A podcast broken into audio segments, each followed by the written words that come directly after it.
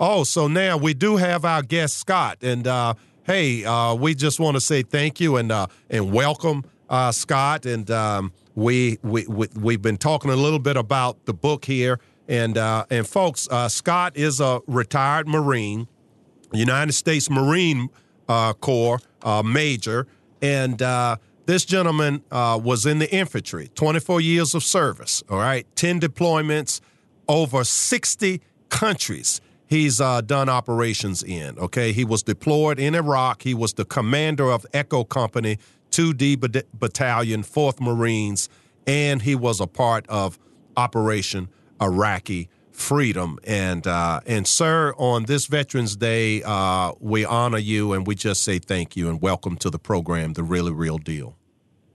Well, good morning, brother. It's uh, great to be on the show and uh, to all the Marines that are listening, happy 243rd birthday. Today is the time honored tradition as Marines celebrate their birthday today on the eve of Veterans Day. So it's great to be on the show. Yeah, yeah. And, you know, it's, it's like the more things change, the more they remain the same. Um, 100 years ago, the 11th hour, the 11th day of the 11th month, you had the uh, armistice was signed, uh, marking the end of. Um, World War One, and today, and so th- this is an anniversary, a 100th anniversary, by the way, but also the 80th anniversary, the same day, Kristallnacht. Okay, 20 years later, you had the the same Germans that were defeated in World War One. Uh, these same Germans their break the night of broken glass they called it in Germany, uh, Kristallnacht, where which was the beginning of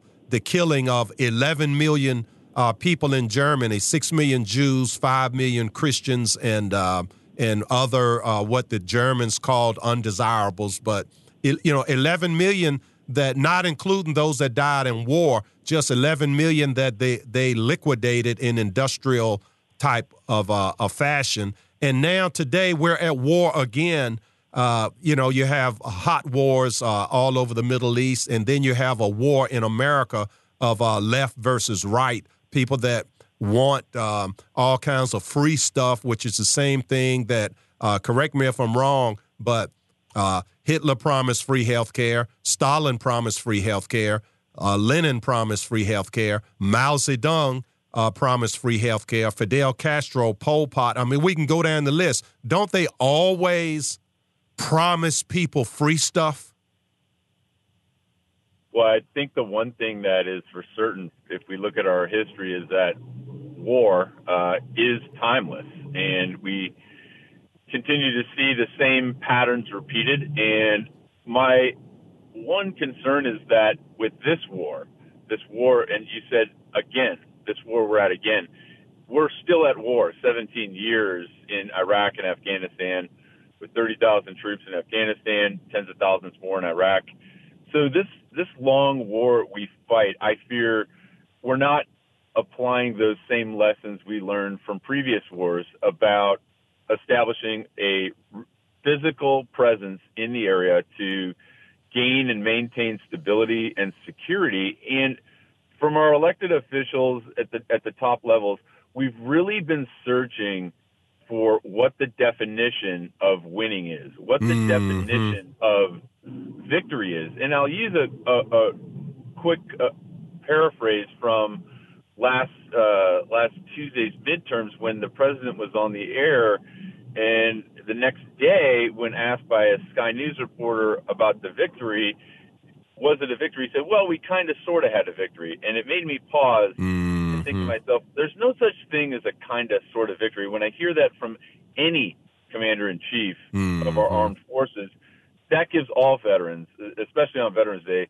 uh, pause for concern that we really need to define what winning is. What is our goal? Yeah. How does being in that region now that was politically he was yeah he was talking politically because the um, the Senate was increased uh, but the Congress was decreased and uh, but now militarily, you had uh, under the regime of uh, Bush, you had uh, a string of victories in several cities that were um, that were, uh, I, I, guess you would say, conquered or under control or stabilized, whatever term you want to use. And then under Obama, uh, a lot of those gains were lost, and now we've had two years of Trump.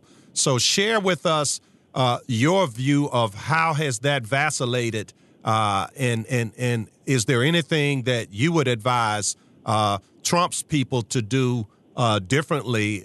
You know, and I know it's only two years, but you know, you would know a lot more about this. So I, I throw this to you. Well, I don't ever presume to advise uh, top political officials, but based off of my experience and what I wrote about in my book, Echo in Ramadi, I, I was fighting the enemy at the ground level, at the, at the most rudimentary level. We weren't fighting policies or strategies or theories. We were fighting the enemy, an ununiformed, faceless, brutal enemy, day in and day out in the city of Ramadi, fighting street to street, house to house. And so that's what we were fighting for.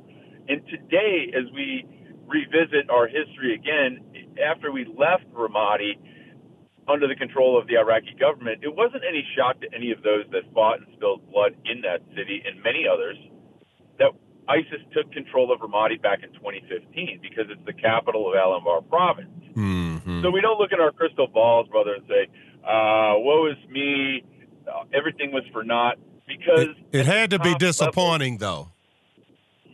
It, it, it's frustrating more than anything because again, it goes back to the to the to the onset of this war where winning wasn't defined. Mm-hmm. Absolutely, we won. Absolutely, we won battles. We won firefights, and if you want to measure success by the number of people that were killed, we were absolutely killing more of them than they were of us, and we have to this day. That's undisputed. Mm-hmm. But to say what victory is, how that applies to our national security here in America, and what we gain from that still has to be defined. Mm-hmm. Yeah, yeah. Now, could you hold over? We need to take a quick little break here. And uh, we re- really, really greatly appreciate it. And folks, if you're just joining us, we have Scott Huesing. He's the author of Echo in Ramadi, retired Marine Corps major. And uh, we're going to take a quick break, and we will be right back. A man and his microphone. Brother Craig.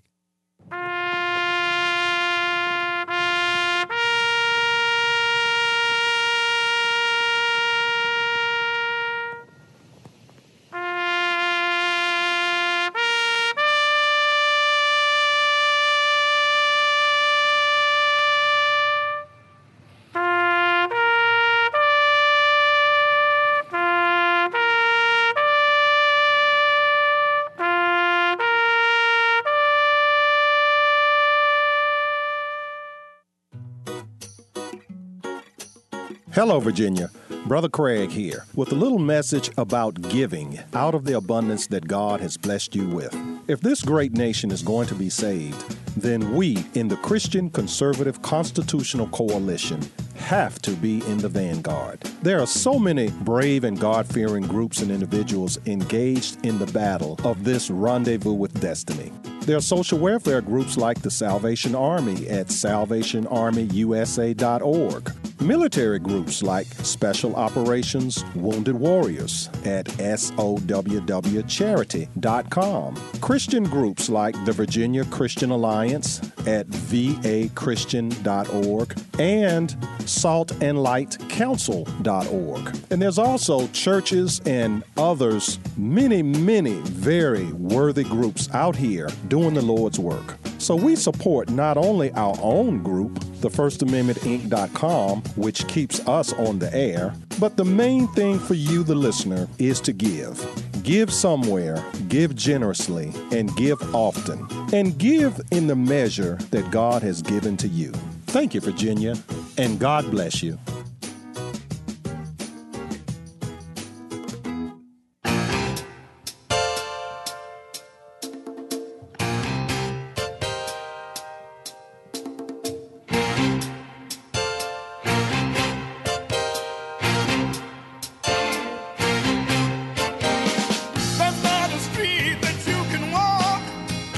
Welcome back to the program, America. Your friendly neighborhood hatchet man, Brother Craig, coming back at you live here on America's Big Dog radio program, The Really Real Deal. And we have, uh, if you're just joining us, we have a, a big dog, really real deal uh, guest with us, and uh, you just heard the giving ad, folks, and uh, and we play. You know, and the reason I have done that giving ad is that we at the First Amendment Inc., which I'm founder and president of, of course, you know, we need your help for us to be able to stay on the air so that I can uh, preach the truth uh, over the airwaves. But we mention, uh, you know, all these other groups that we want you to give to, and of course, Special Operations Wounded Warriors uh, here on Veterans Day weekend. Uh, we really want to highlight them. And so, just my my thing is to encourage you to be a giver. Okay, give somewhere, give often, and give as much as you can. And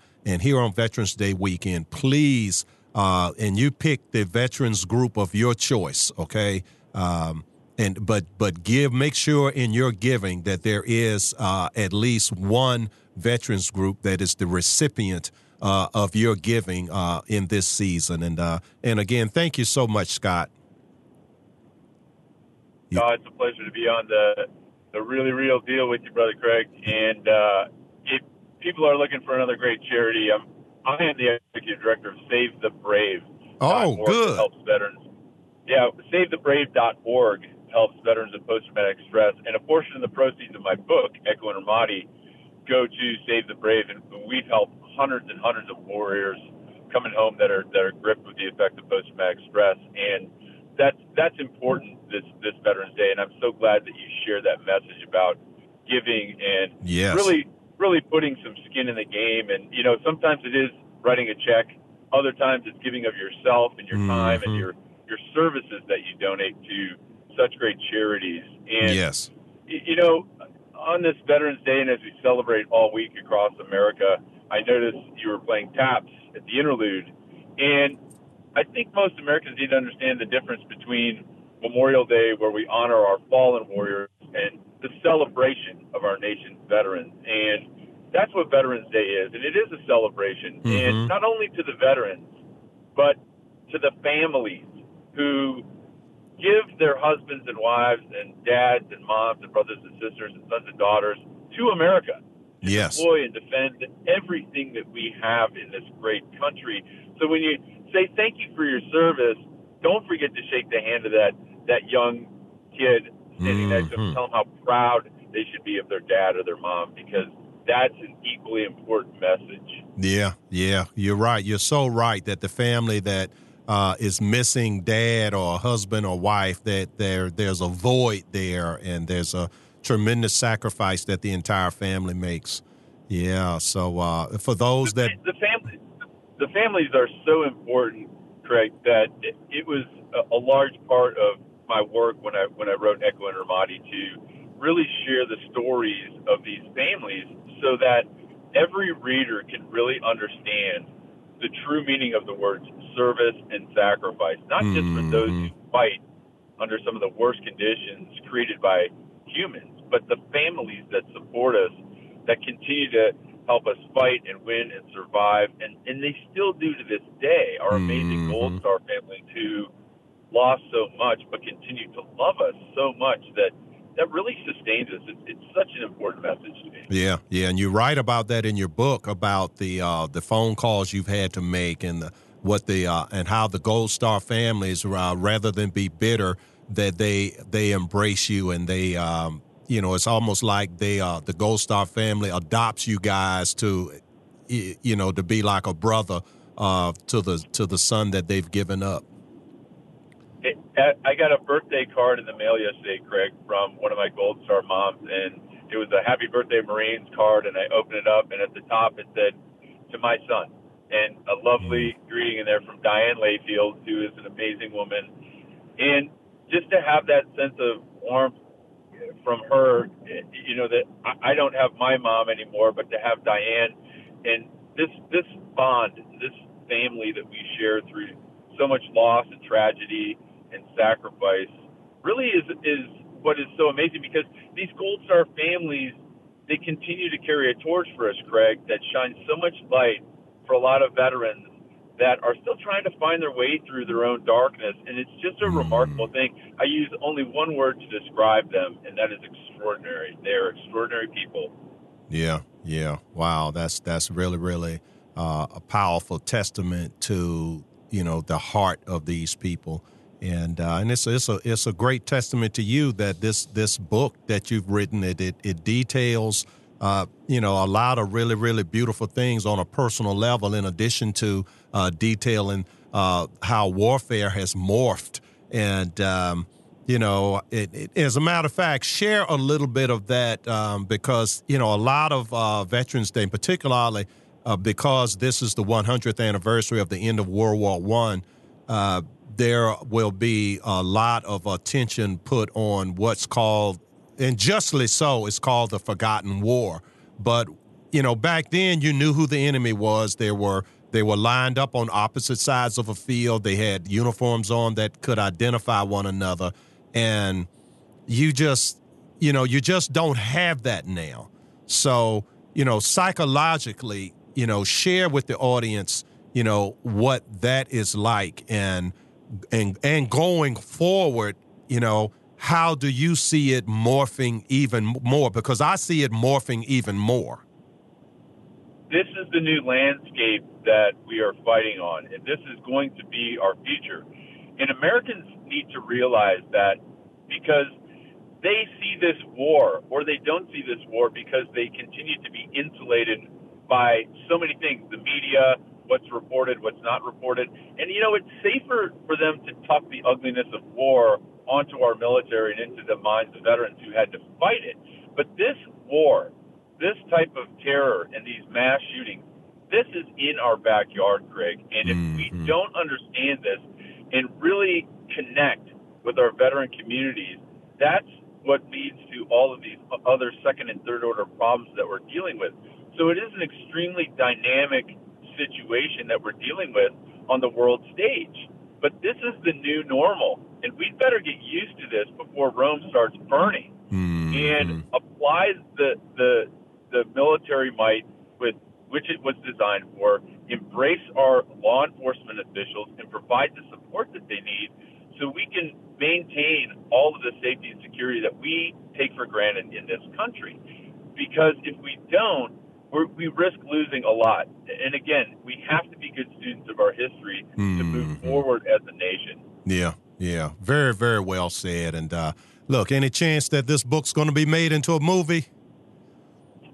I hope so. We've uh, pitched it several different studios up in Hollywood, and there's there's interest in it. But really, Craig, I'll say this: Echo in Ramadi came out in February, instant bestseller, and I used to tell people it was about the fighting and the friction and the brotherhood and the people. But over the past seven months, and especially on Veterans Day, the core message of this story for every reader is the power of human connection. And that has been exemplified in so many emails that have, have come to me and instant messages from people from every side of the aisle. And I'll share one quick email that mm-hmm. said, Dear Sir, I've been anti-military my whole life, and I started scrolling down like this is going to be great, and it said, but it wasn't until I read your book until I understood what our military really does for us. So thank you for writing it. And right there, we had bridged the gap, and that's mm-hmm. powerful. That is that, and that we need more gap bridging in the times in which we live. Trust me on that. Absolutely. Yeah. Look, Absolutely. it's it's been so great having you. And um, but folks, you got to go out and get this book, Echo in Ramadi. Uh, Scott Huesing, Major Scott Huesing, and um, uh, bro, I'm going to call you Brother Scott, though. God bless you, sir. Same, same to you, Brother Craig, and, and to all the listeners. Thanks for having me on, and happy Veterans Day, and happy birthday, Marine, Semper Fi. All right. Okay, well, and, and next book, hey, when we get it made into a movie, we'll have you back. Right on, brother. All right.